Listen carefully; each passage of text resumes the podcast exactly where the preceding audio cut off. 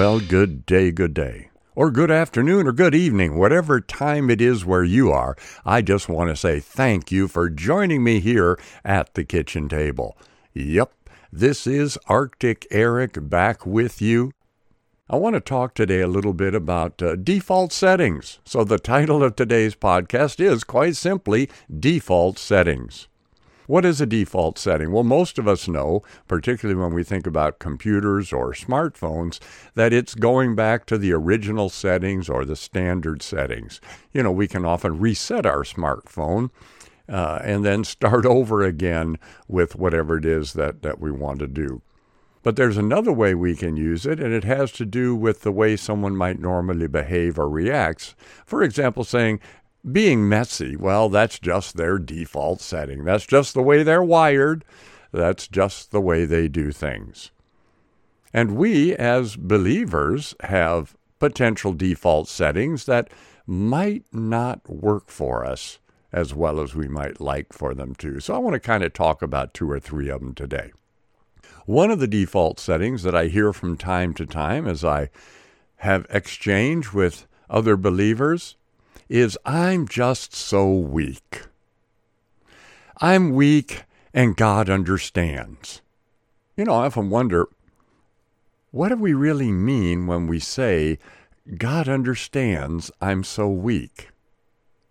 Well, of course God understands spiritual weakness, but that's not an excuse to not launch out in faith and trust Him, because He's done something about our weakness. God doesn't ask us to pull ourselves up by our own bootstraps and find that inner gumption to get things done on a spiritual level when it's impossible for us to do them from the onset. So how did God, understanding our spiritual weakness, repair this, fix this, work in this? Well, He sent Jesus. Jesus is this one who's filled with grace upon grace. This fullness has come to us, and we're going to look a little bit more about what this means, grace for us in our weakness. So when we are weak, God wants us to, to think about it not as an excuse to say, well, I'm just so weak and God understands my weakness, but instead to, to be reminded by the Holy Spirit that God wants to display His strength in you. Let's look at Paul with his thorn in the flesh. This is from uh, Second Corinthians chapter twelve, verses seven through ten, New King James Version. And lest I should be exalted above measure by the abundance of the revelations, a thorn in the flesh was given to me, a messenger of Satan to buffet me, lest I be exalted above measure. Concerning this thing I pleaded with the Lord three times that it might depart from me. And He said to me, My grace is sufficient for you. My strength is made perfect in weakness. Therefore, most gladly, I will rather boast in my infirmities, that the power of Christ may rest upon me. Therefore, I take pleasure in infirmities, in reproaches, in needs, in persecutions, in distresses for Christ's sake, for when I am weak, then I am strong. The writer in Hebrews goes on to say, Seeing then that we have a great high priest who has passed through the heavens, Jesus, the Son of God, let us hold fast our confession. For we do not have a high priest who cannot sympathize with our weaknesses, but was in all points tempted as we are, yet without sin. Let us therefore come boldly to the throne of grace, that we might obtain mercy and find grace to help in the time of need. Listen, every time the thought comes, that standard setting, that default setting, uh, well, I'm just so weak, then we want to remember that we can always find the grace that is necessary to help us in those moments. So how are we made strong? Again, through God's power, His grace. Through the Spirit of grace in you. Hebrews ten twenty-nine refers to the Holy Spirit as the Spirit of grace in you. Now, I want you to listen carefully. How are we made strong? Well, as I say, it's through the Spirit of grace in us. And listen to this definition of grace for the believer. Now, remember what I said. For all who believe, this is what grace is to you. It's God's power, God's strength, and God's ability to do, to work, and to complete everything He begins. The focus is on God, the indwelling God, through the person of the Holy Spirit, and His ability to do the impossible, His strength that is poured out upon us, His power, that same power that is in us, that power that raised Christ from the dead.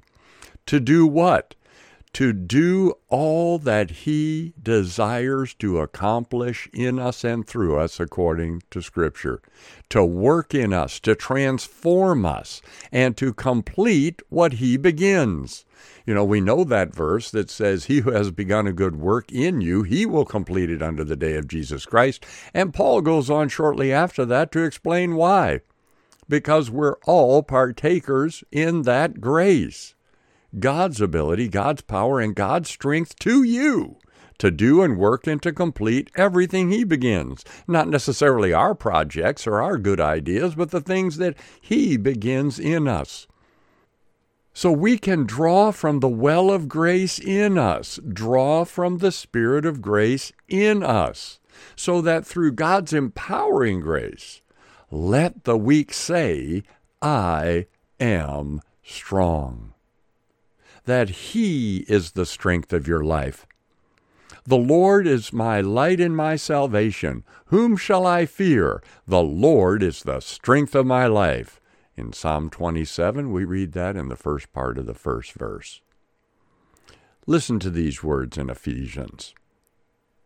Finally, my brethren, be strong in the Lord and in the power of His might. We set our expectation upon God, and we will never be disappointed. But I tell you, I assure you, that if you put your expectation upon yourself and your three best friends, me, myself, and I, or you put your expectation on an individual or an organization, in the end, you will be disappointed. It is only expectation in God to conquer our weakness. It is only our expectation in God to carry us the entire way. So please, if one of your default settings is to respond in situations to I'm so weak, turn that around to declaring what God says about the situation. He says, let the weak say I'm strong because the greater one lives in me. Greater is He who lives in you than he who's in the world. Oh, it's good to be here with you at the kitchen table. I can see that today's going to be a little bit longer than than some of the other conversations we've had, because I'm going to go into a, a second default setting here in a moment. Are you ready for it? How often have I heard, well, I'm only human. Yes, you are human. And God has done something in the midst of your human condition. He sent Jesus, and Jesus and His Father have sent to you the Holy Spirit to dwell in, to live in, to make their abode in you. Yes, the Holy Spirit to live in and through you. Now listen to some words here in First and Second Corinthians to remind us. Paul writes, do you not know that you are the temple of God, and the Spirit of God dwells in you? For the temple of God is holy, which temple you are. So yes, you are a human who happens to have been transformed by faith in Jesus Christ, turning from sin, turning back to God, crying out to Him, and you become His temple. You're not limited to being only human because the unlimited God lives on the inside of you. For you are the temple of the living God.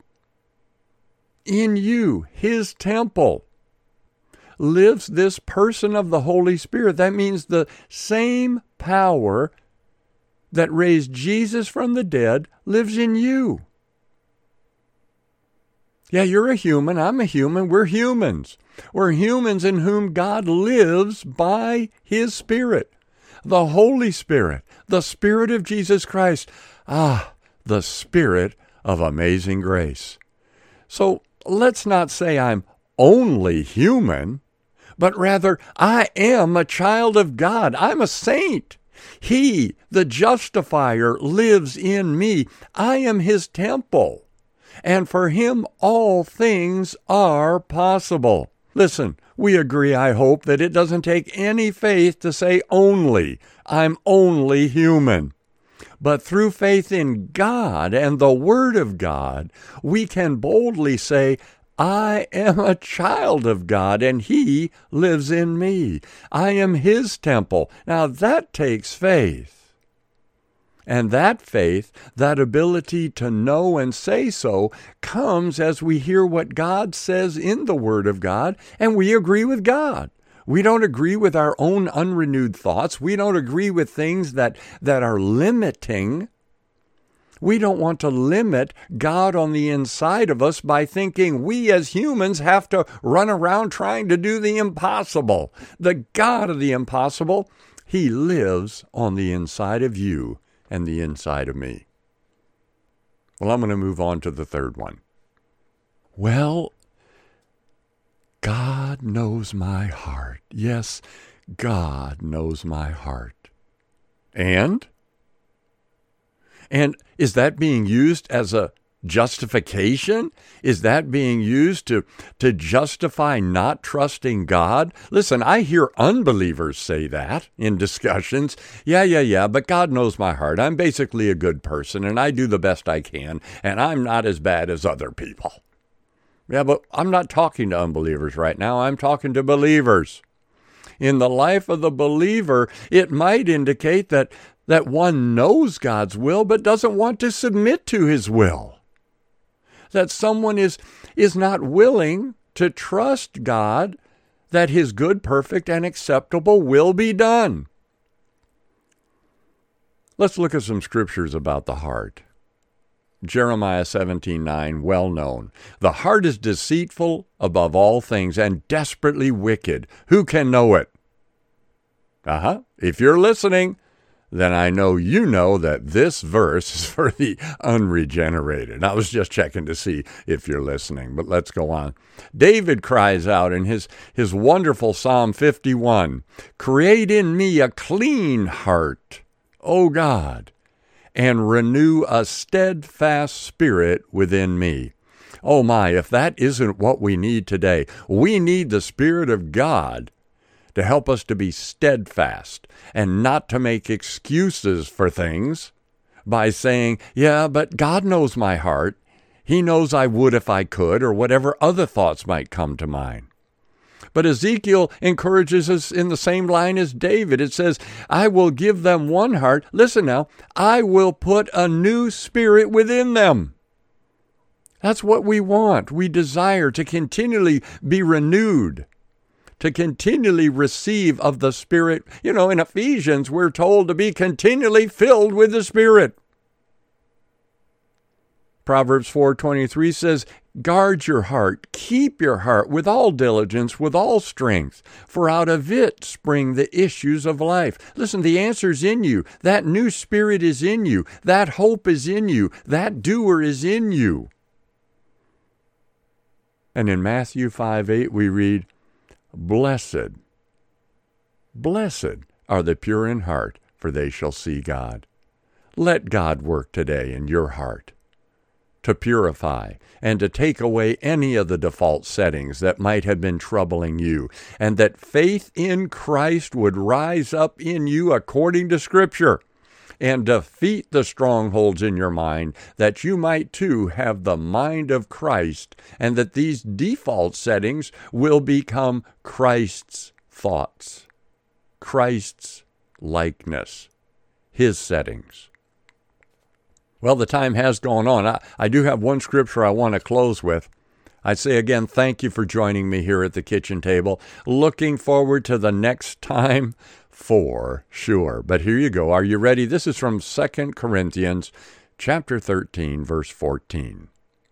It's my prayer for you today that the grace of the Lord Jesus Christ, the love of God, and the communion of the Holy Spirit be with you. God bless you today. Good day.